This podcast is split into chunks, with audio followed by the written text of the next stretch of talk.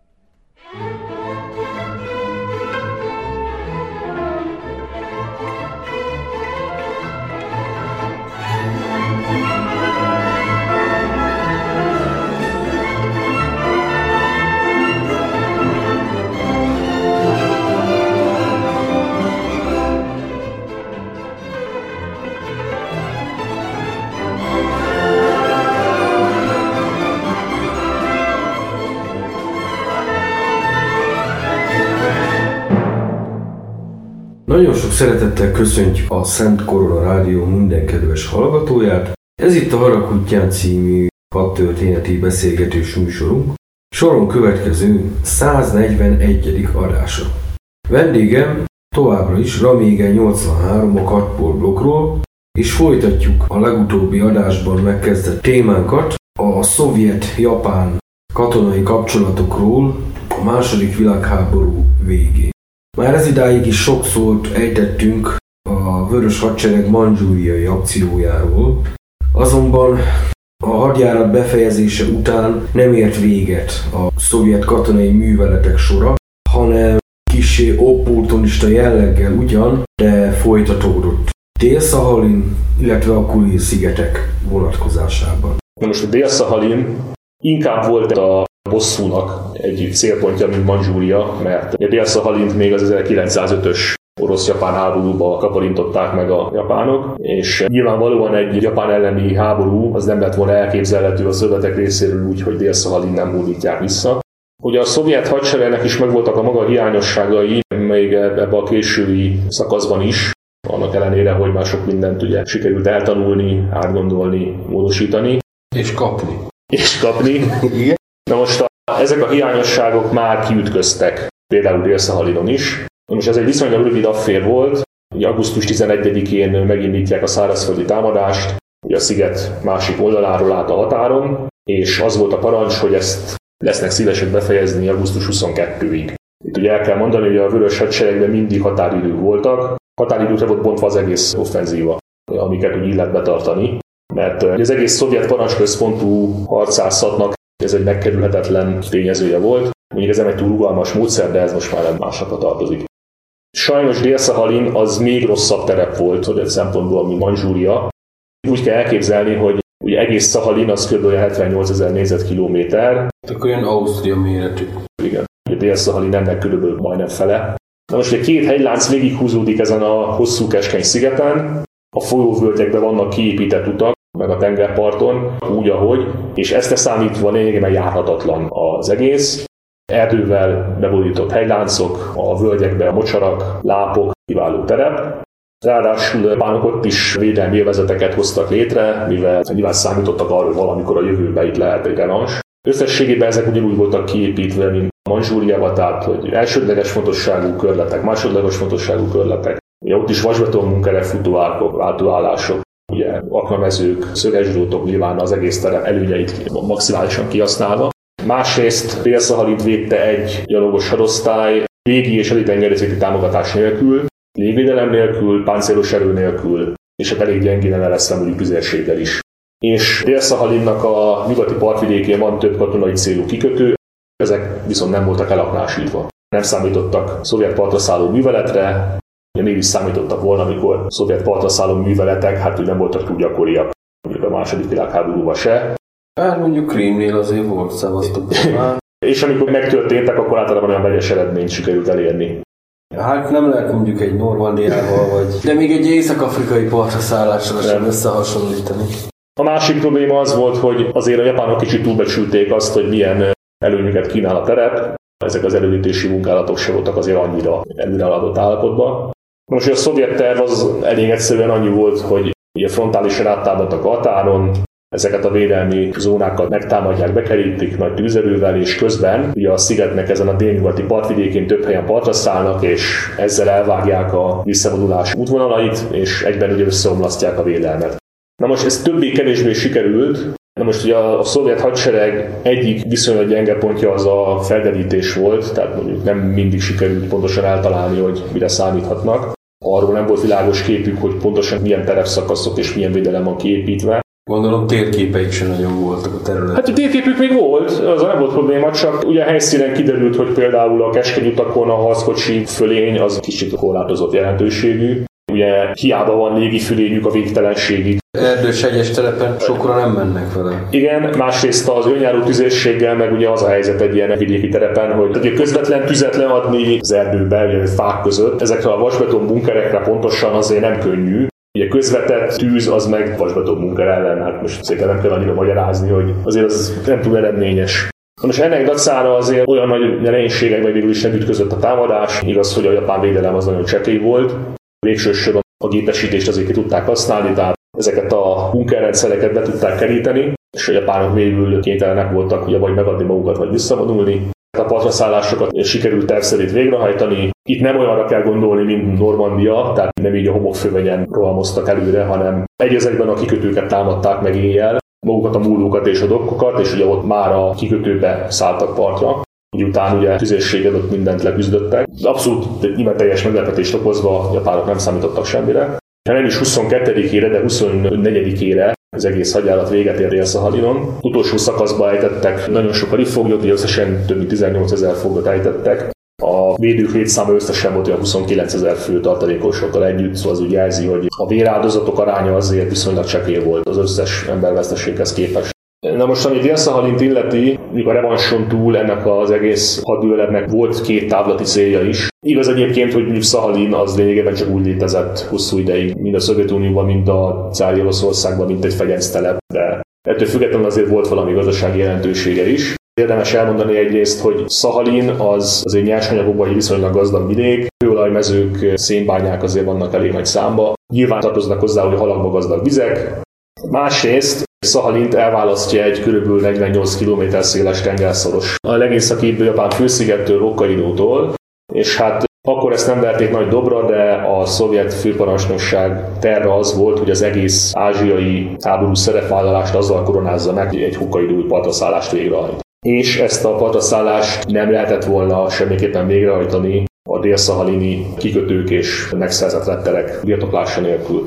Na most, ami a Hokkaidói partaszállást illeti, most annak a tervét, itt egyrészt arra kell kitérni, hogy a szovjet partraszálló képesség a csendes óceánon az viszonylag korlátozott volt, még úgy is, hogy elég jelentős amerikai támogatást kaptak annak érdekében, hogy ilyen képességekre is szert tegyenek. Ahogy már beszéltünk, az amerikaiak nagy reményt fűztek ahhoz, hogy majd a szovjetek beszállnak ugye a japán elleni háborúba, nyilván ezt csak úgy tudják hatékonyan megtenni, hogyha pataszálló képességük is van. Egyébként az volt az amerikaiak véleménye, hogy ha háború elhúzódik és meg kell támadni a főszigeteket, akkor az nagy tehermentesítés lenne az amerikai erőknek, hogyha a szovjetek ezzel egy időben egyrészt majd megtámadják Manzsúriát, másrészt pataszállásokat hajtanak végre, mert azzal is ugye japán erőket kötnek le.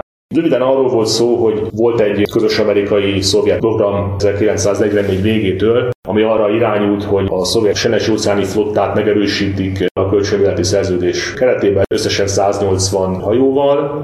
Ezek különböző kategóriájú, tehát aknaszerű hajók, tenger alatt járó elárítók, fregattok, partra szállító hajók.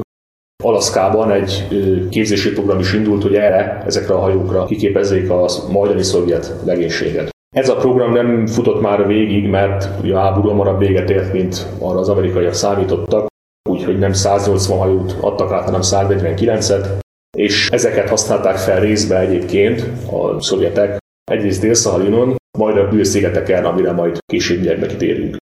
De a helyzet az, hogy még ezzel a képességgel is elég nagy nehézségekbe ütközött volna egy okkaidói partaszállás, ami egyébként a tervekből ki is derül, ugyanis a tervekben az szerepelt, hogy miután megszerezték Dél-Szahalint a szovjetek, akkor felhasználják ugye Maoka kikötőjét, ez szintén a sziget délnyugati részén van. Nagyrészt sértetlenül került a kezükre, három lövészhadosztályjal tervezték végrehajtani a hadműveletet, kiegészítve a tengerészgyalogsági zászlójakkal, meg utászokkal. Viszont páncélos támogatás nélkül, és ami a másik gyenge pont, hogy légi támogatásra sem lehetett számítani, mivel azt csak úgy lehetett volna időbe bevetni, hogyha légierőt telepítenek át ugye délszahalini támaszpontokra, mert a szovjet tengermelléki légitámaszpontok azért kicsit messze voltak ahhoz, hogy onnan közvetlenül lehessen légierőt bevetni ugye erre a műveletre. Na most azt meg kell említeni, hogy a, a szovjet légierő, meg a haditengerészeti légierőnek a légitámogató képessége az viszonylag csekély volt világviszonylatban. Hát a P-39-es Air Cobra-ban nyilván nem is igazából az eszközökkel volt a probléma, hanem a koordinációval. Erre egyébként vannak ilyen leírások még a magyar hadszintéren is, hogy a szovjet vadászgépek azok sose voltak ott, ahol lenniük kellett volna, mert áriószökötetés az nem volt élő idejű mindig. Számtalan ilyen eset volt, hogy ugye felbukkantak nagy számban, mikor már semmi szükség nem volt rájuk, mikor szükség lett volna rájuk, akkor nem voltak sehol. Na most a, a szovjet frontlégierő, ugye földi csapásmérő képessége is elég sok kívánivalót hagyott maga után. Most ez egy dolog, hogy az IL-2 csatarepülőknek van egy Nimbus autólag, ami mondjuk részben indokolt, mert mondjuk puha célpontok meg ilyesmire kiváló volt, de azért a magyar hadszinten is például az volt a helyzet 1945 elején, hogy a német páncélos erők, meg gépesített erők ellen a, a szovjet légierő nem volt túl hatékony. Nem találták meg a célpontot, nem voltak elege, nem tudtak pontosan csapás mérni. Na most a Hokkaidón ez a probléma az nyilván halmozottan érvényesül, még abban az esetben is, hogyha sikerül ugye ezt a átcsoportosítást végrehajtani. Egyébként ugye Hokkaido az körülbelül akkora, mint Szahalin, csak úgy a terep nem annyira irgalmatlan. Hokkaido az szintén hegyvidéki terület, de azért ez nem olyan mértékben korlátozza a csapatmozgásokat, nem mondjuk van egy-két folyóvölgy, egy-két ilyen nagyobb síkság. Plusz van infrastruktúra is, azt is tegyük hozzá. Szahalinhoz képest. Igen. Értetjük. Egyébként a szigeten kb. 50 ezer védő tartózkodott, három gyalogos hadosztály és egy önálló gyalogos dandár. De most ehhez képest a három hadosztály az mondjuk nem feltétlenül optimális. A szovjetek lényegében abban reménykedhettek, hogy mivel ezek az erők nagyrészt a sziget déli csücskén voltak összevonva, mivel ott vannak a nagyobb települések, meg a nagyobb kikötők, ezért úgy számoltak, hogy mivel ők a sziget észak-nyugati partvidékén tervezték a partraszállást ugye egy Rumoly nevű kikötő ellen, arra lehetett számítani, hogy amikor a japánok megpróbálnak átcsoportosítani, nyilván minden gépesítés nélkül, mert az nem nagyon volt, a sziget észak-nyugati részére, akkor nem tudnak egyszerre annyi erőt bevetni, hogy az ott helyi szinten ellensúlyt képez a szovjet támadókkal szemben.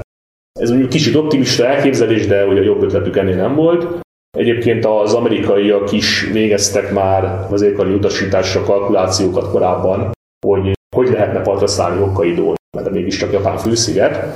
És hát ők arra jutottak, hogy egy ilyen művelet az négy gyalogos hadosztályt és egy páncélos hadosztályt feltételez. Nyilván az amerikaiaknál megszokott mértékű légi-tengeri fölény mellett, és egyáltalán szervezeti előkészítés és felkészültség mellett. Ami mondjuk nem ugyanazt jelentette, mint a szovjet esetben. És ha mondjuk figyelembe vesszük azt, hogy az első ütembe egy hadosztály partra tesznek ebbe a kikötőbe, és olyan eszközök támogatásával, amik mondjuk úgy jelzik a csendes óceáni flotta korlátozott képességeit, négy olyan halászhajót akartak felhasználni, melyek katonai célra át voltak alakítva.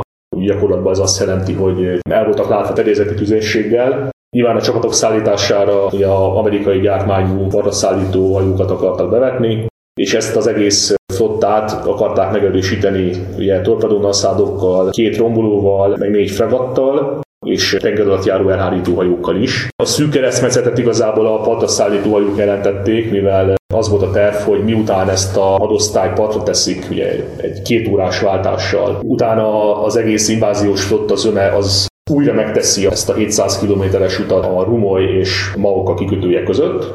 Nyilván addig tartják a hídfőt az egy hadosztály ősiesen, és miután a második hadosztály megérkezik, ezt a hídfőt már ki lehet bővíteni és meg lehet erősíteni, és utána hasonló megoldással ugye egy harmadik hadosztályt is partra tesznek a hídfőbe, így jött volna ki ugye az egész állomány, a 87. lövészhadtest teljes egészébe, és akkor úgy kalkuláltak, hogy a hídfőből ki lehet törni keleti irányba, viszonylag gyors ütemben a sziget keleti partvidékét, amivel egyben már asszisztálhatnak ugye a Kuril-szigetek megszállásához, mivel a Hokkaido északi részén már ott a Kuril-szigetek sziget sora kezdődik. Igazából ennyi eredményt vártak optimistán a hadművelettől, Egyébként 22-ére volt kitűzve a Hokkaidói dolog. 18-ára meg a Kuril-szigetek.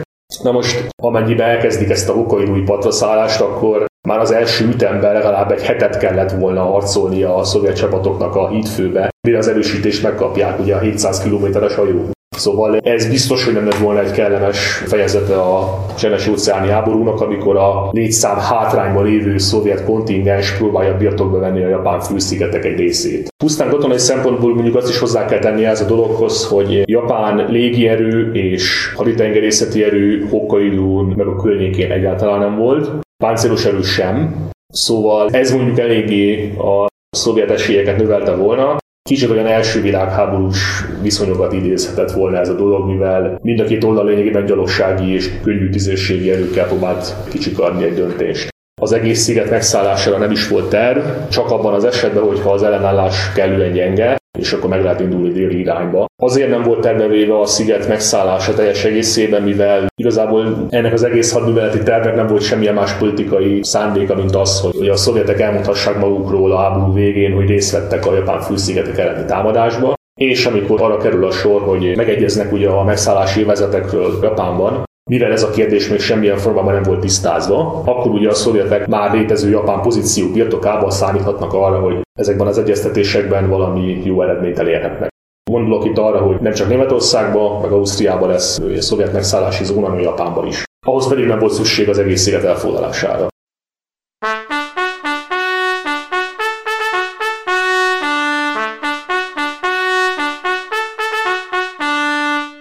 mama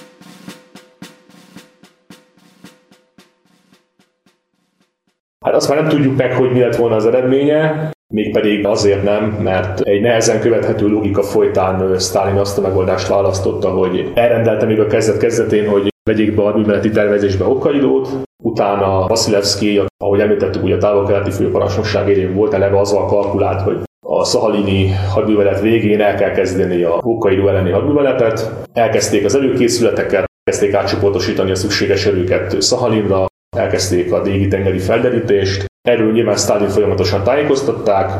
Stalin augusztus 20-án jóváhagyta az előkészületek folytatását, aztán két nappal később lefújta ezt a dolgot. Augusztus 27-én pedig a távol-keleti parancsnokság vezékari főnöke Szerbion Ivanova az egész műveletet lefújta. Mint később kiderült azzal az indoklással, hogy nem kívánatos feszültséget okozna a szövetségeseinkkel, hogyha ezt a műveletet végrehajtanánk.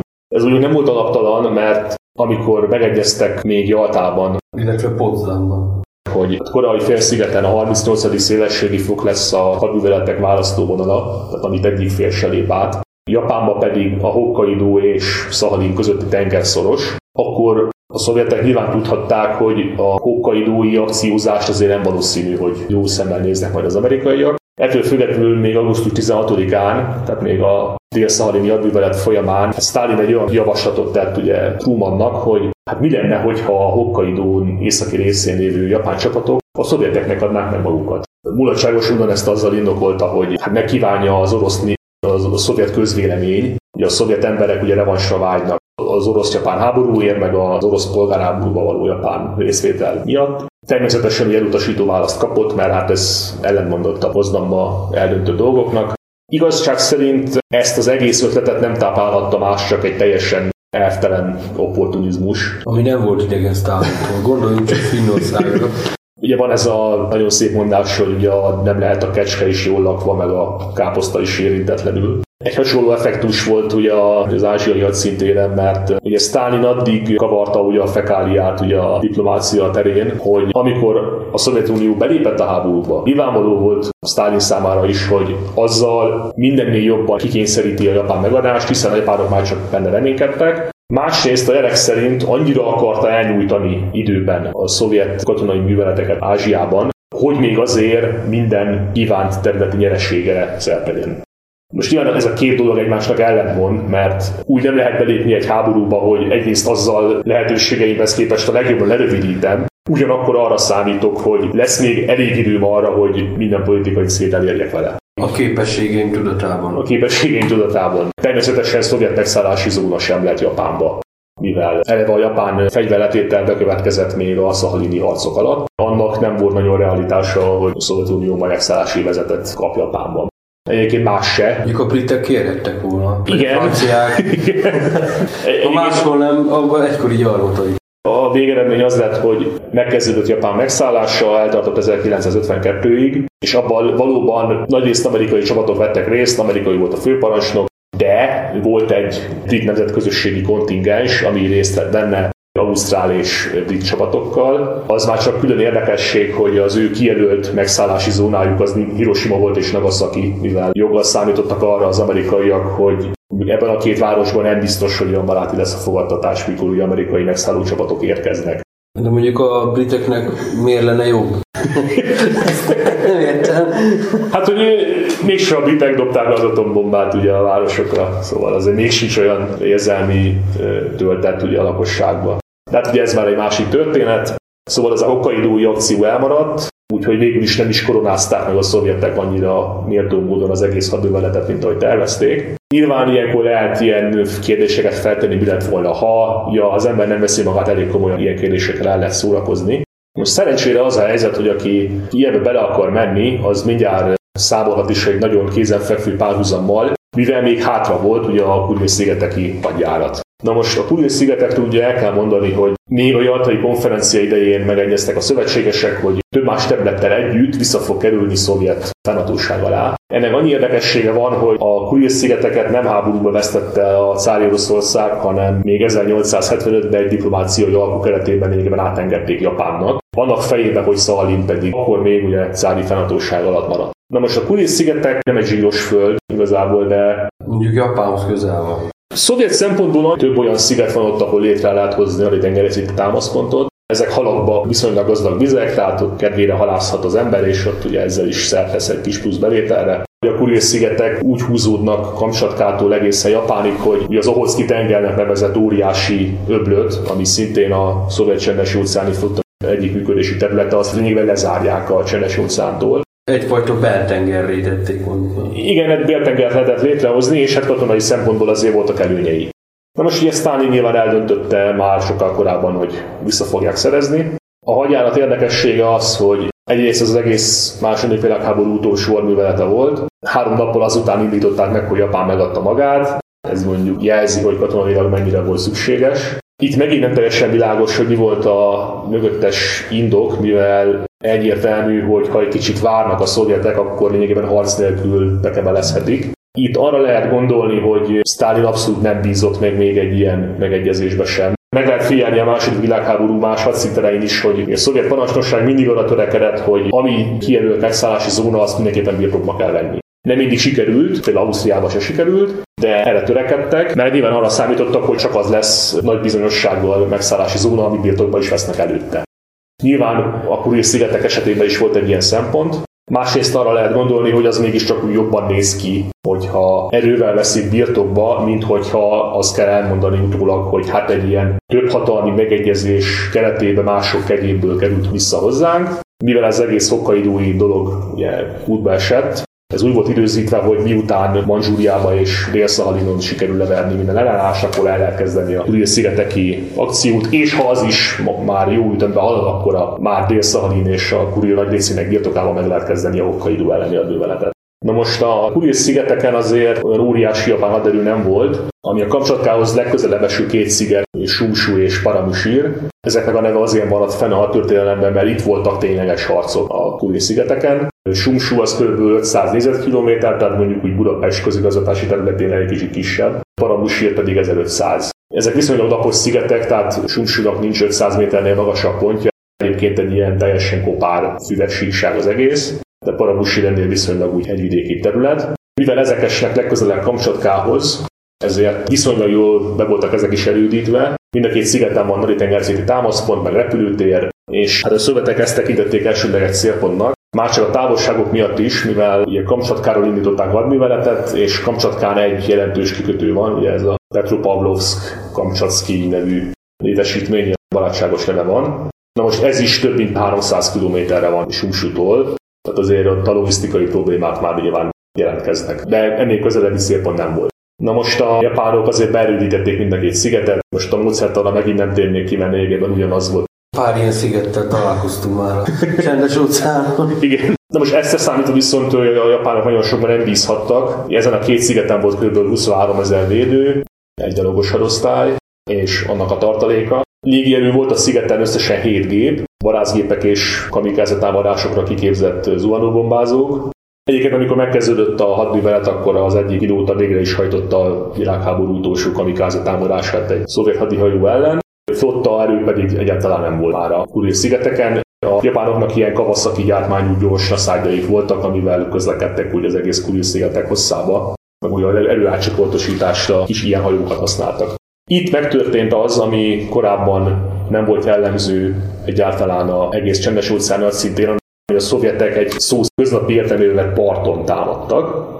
Na most Sumsu eléggé barátságtalan vidék, meg úgy általában a Kuril is az, Viszont van egy része a sziget északnyugati részén, ahol, ahol homokos part van, ezt tették célba. Ami mondjuk azért is volt előnyös, mert minden japán erődítés az a sziget másik végén volt, közel az egy reptérhez, meg az egy tengerzéti támaszponthoz, ami van. Ugye itt a nehézségekről, meg hiányosságokról már szót ejtettünk, a sumsúlyi patraszállás azért volt érdekes ebből a szempontból, mert itt tényleg olyan hiányosságok ütköztek ki, amik megmutatták a szovjet képességek korlátait, ami a patraszállási műveleteket illeti. Ez viszonylag nagyon furcsák voltak, mert ugye a tüzérség terén nagyjából legába voltak a patraszálló erők, meg a védők, még az élőerőben is mindkét oldalon körülbelül 8800-8600 katona harcolt. Egyébként a szovjet részről elég vegyesen, mert voltak lövészegységek, voltak tengerezőlagosok, voltak nkvd és határőrök. Biztos, ami biztos alapon. Igen, és Másrészt ami érdekesség, hogy a szovjetek egyáltalán nem vették terve páncélos erő bevetését itt sem, mivel erre nem volt képességük.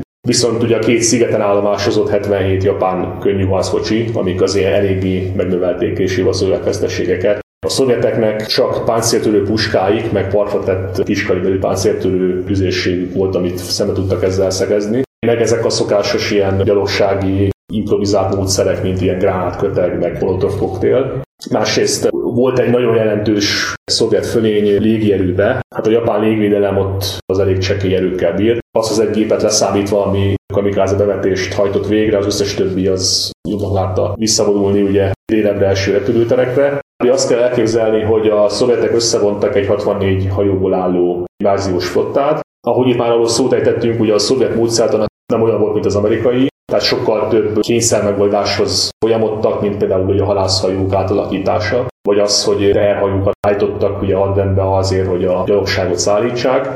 Ugye augusztus még mindig ez a monszun utóhatása, tehát az egész Kuril szigeteki agyárat egy elég kellemetlen éghajlati adottságok mellett folyt. Ugye augusztus 17-én megindul a flotta, egy nagyon kellemes időben, éjszaka nagyon nagy volt a kör, ez nagyrészt meghatározta ugye a légi harcok jellegét is, ezekre végül is nem is került sor. Ez a 78 bevetett szovjet vadász és bombázógép, amit ugye az invázió támogatására szántak, az nem tudta végrehajtani a feladatát a minden beborító köd miatt, tehát ez a fölény sem ért semmit. Az egész inváziós flotta majdnem szétszóródott a tengeren, mivel ugye rádiócsendet alkalmaztak, és ugye elszakadtak egymástól az egységek. Nyilván a szövetek terve vettek egy elterülő támadást a sziget déli részén, ahol ilyenkor egyébként szokás ugye a katonai módszert az szerint, de elsajtották végre a köd miatt. Kora hajnalban megkezdték a partaszállást, az első hullámot még a japánok nem is észlelték, Éppen ezért volt az, hogy amikor a japánok először észlelték a támadást, akkor azt hitték, hogy amerikai kontingens érkezett lefegyverezni a jőséget ami mondjuk indokolató is volt, hiszen a szovjetek ugye amerikai gyártmányú repülőgépeket használtak, meg amerikai gyártmányú partaszállító hajókat. Tehát mondjuk távolról még hihette azt egy tájékozott japán tiszt is, hogy ezek amerikaiak. De amikor a második hullám, ami hozta volna a inváziós gyalogság és tengerezőlossági erőnek az ömét, és a partra tehető tüzérséget, meg a rádiókat, ami szükséges a parancshierarchia működtetéséhez, a japánok kezdték lőni tüzérséggel a partot is, meg az inváziós flottát, itt megint az a probléma jött elő, hogy a rádiószekötetést nem hozták létre, mivel azok a parra hajók, amik ezeket szállították a csapatokkal együtt, azok egy részét elsüllyesztette a japán tüzérség, maguk a készülékek vízbe estek. Tehát az első néhány kritikus órában a szovjet csapatok igazából csak úgy saját kezdeményezésükre hagyatkozhattak a szigeten. A szovjet hajófedezeti tüzesség meg szintén nem tudott nagyon hozzájárulni a eseményekhez azért, mert a japán erődítések jelentős hanyadait is vasbaton munker volt, és hát tengerről ezeket pontosan belüli ködbe, az még nem egy egyszerű feladat. Hát még tiszta időben sem. Gondoljunk csak Gallipoli ostromára. Igen. Ahol még nem is voltak vas-beton erődítmények sem. Igen. Egyébként hozzá kell tenni mind a Kuril szigeteki agyárathoz, mind a tervevett hokkaidói hadjárathoz, hogy a csendes óceáni flottánál a hajófedélzeti tűztámogatást azt soha nem gyakorolták. Nagyrészt persze azért nem, mert ilyennel nem is számoltak 1945-ig, hogy szükség lenne rá. Szóval nem volt egy komoly kiképzése erre a feladatra a tüzéreknek. Egyébként a szovjet csendes óceáni flottának a hajó légvédelme se volt erős lábakon, bár erre végül is nem volt szükség. Ezek a hiányosságok végül is abban nyilvánultak meg, hogy 16 partra szállító hajóból elsüllyesztett a japán tüzérség, az első hullámban megakadt a támadás, és igazából, hogyha a partot ért csapatok nem támadnak nagyon makacs módon, az első napon akkor lehet, hogy komoly nehézségekbe ütköznek a szovjetek, és esetleg felemás eredményt hoz az egész invázió. De végül is az lett, hogy késéssel ugyan, de a tüzérséget partra tudták tenni, szintén az amerikai gyártmányuk volt a szállítóhajókkal. És végső soron, mivel eleve úgy kezdték el a támadást, hogy a japánok már parancsot kaptak korábban arra, hogy tegyék le a fegyvert, ezért végül is a japán parancsnok elég hamar, tehát már 19-én megkezdte a egyeztetéseket ugye ilyen futárok útján a szövetekkel, hogy hát ezt nem teljesen komolyan gondolják, hogy itt harcba beveszik az egész szigetet úgy, hogy tulajdonképpen már Japán megadta magát. Úgyhogy a végeredmény ennek az lett, hogy 21-én megkapta a parancsot a japán jönnség, hogy tegye le a fegyvert, és 22-én ezt végre is hajtják. Tehát végül is 5 nap alatt sikerült letudni ezt a dolgot. Bár még mindig több nehézség árán, mint a szövetek arra számítottak, és mivel a Paramushir azonnal egy másfél kilométerre van, ezért az ottani helyőrség nagy, nagy része már harc nélkül megadta magát, amikor ott is partra szálltak. Úgyhogy az egész Kuril-szigeteki adjárat az az első öt napban lényegében effektíve befejeződött. Érdekesség gyanánt el lehet mondani, hogy a szovjetek vérvesztessége nagyobb volt, mint a japánoké. és Unsu szigetén, ami nem volt egy általános jelenség a csendes óceánon, tehát az amerikai részről abszolút nem, éppen az ellenkezője volt jellemző, de még a szovjet hadműveletek során sem volt jellemző. Utólagos számítások szerint, ugye a hadműveleti naplók tanúsága szerint olyan 1567 volt a teljes szovjet veszteség, a japán veszteség meg 1018 fő. Tehát is azt lehet mondani, hogy a bevetett csapatok zöme az megúszta a csatát, sérülés nélkül is. Mikor ez a két sziget elesett, onnantól kezdve az összes többi helyőrség a Kuriles szigeteken megadta magát, és hát szolványos ellenállás még volt néhány helyen, mert nem mindenki kapta meg a parancsot, meg nem mindenki akarta végrehajtani, de augusztus 29-re a tűzharcok is véget értek, és még a szigetcsoportot azt szeptember 4-ig vették birtokba a szovjetek, tehát már a japán megadás után fejeződött be a hadmozdulat. Ugye ezzel az aktussal véget ért a csenes óceáni szeretvállalásuk. Az más kérdés, hogy ez kicsit politikailag viszont felemás eredményt hozott, mert Ugye 1952-ben a Japán békét kötött az összes nyugati hadviselő féle utólag, tehát tovább ugye a San Franciscói béke, ami rendezte ugye a jóvátételt és így tovább meg az amerikai katonai jelenlétet. A szövetekkel sose kötöttek békét. 1956-ban történt meg a diplomáciai kapcsolatok helyreállítása, de ez se jelentett békekötést és ott fegyverszület van érvényben. Mivel Kuriles szigetek néhány tagjáról még nem sikerült megegyezni, hogy, hogy azt tulajdonképpen kihez tartozik, mert ezeket a szigeteket ugye most már Oroszország ellenőrzi, de a japánok maguknak tulajdonítják. Itt három kis szigetről van szó, ami egyébként lakatlan. Hát néha, amikor a legmodernebb légvédelmi eszközeiket, meg flotta egységeiket ugye demonstratíve oda küldik a Kuriles szigetekhez, Nyilván azzal a szándékkal, hogy azért ne legyen olyan japán elképzelés, hogy érvényt szereznek ezeknek a határvitáknak. Igaz, hogy 1945 óta mondjuk békehonol Japánok meg a Szovjetunió, illetve Japán meg Oroszország között, csak még... Vannak azért rendezetlen ügyek. Önben van. Nagyon szépen köszönöm a műsorban való részvételt. Én is köszönöm a lehetőséget. A műsor letölthető a letöltések rovatban, ugyanitt meg is hallgatható, illetve ismétlések formájában a műsorúságban írottak szerint szintén meghallgatható lesz. A jövő heti és a legközelebbi viszont hallásra.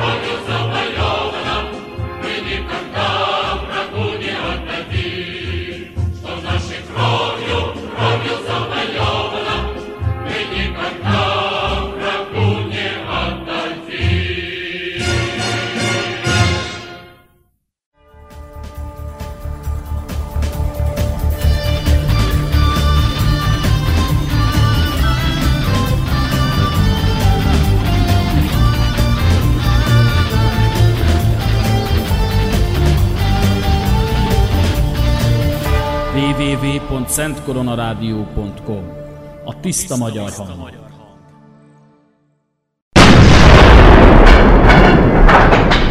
500 magyar lovas vállalkozott arra, hogy kifüstölje az assasszinokat egyik erődjükből, mindössze három katona tért vissza. A levágott fej és a csonkolásos gyilkosságok azok szerb specialitások. Hadak útján minden szombaton 17 óra 30 perctől a Szent Korona Rádióban. Mindenki vegye maga elé a saját otthoni Kalasnyikov. Ja, senkinek nincs, igen.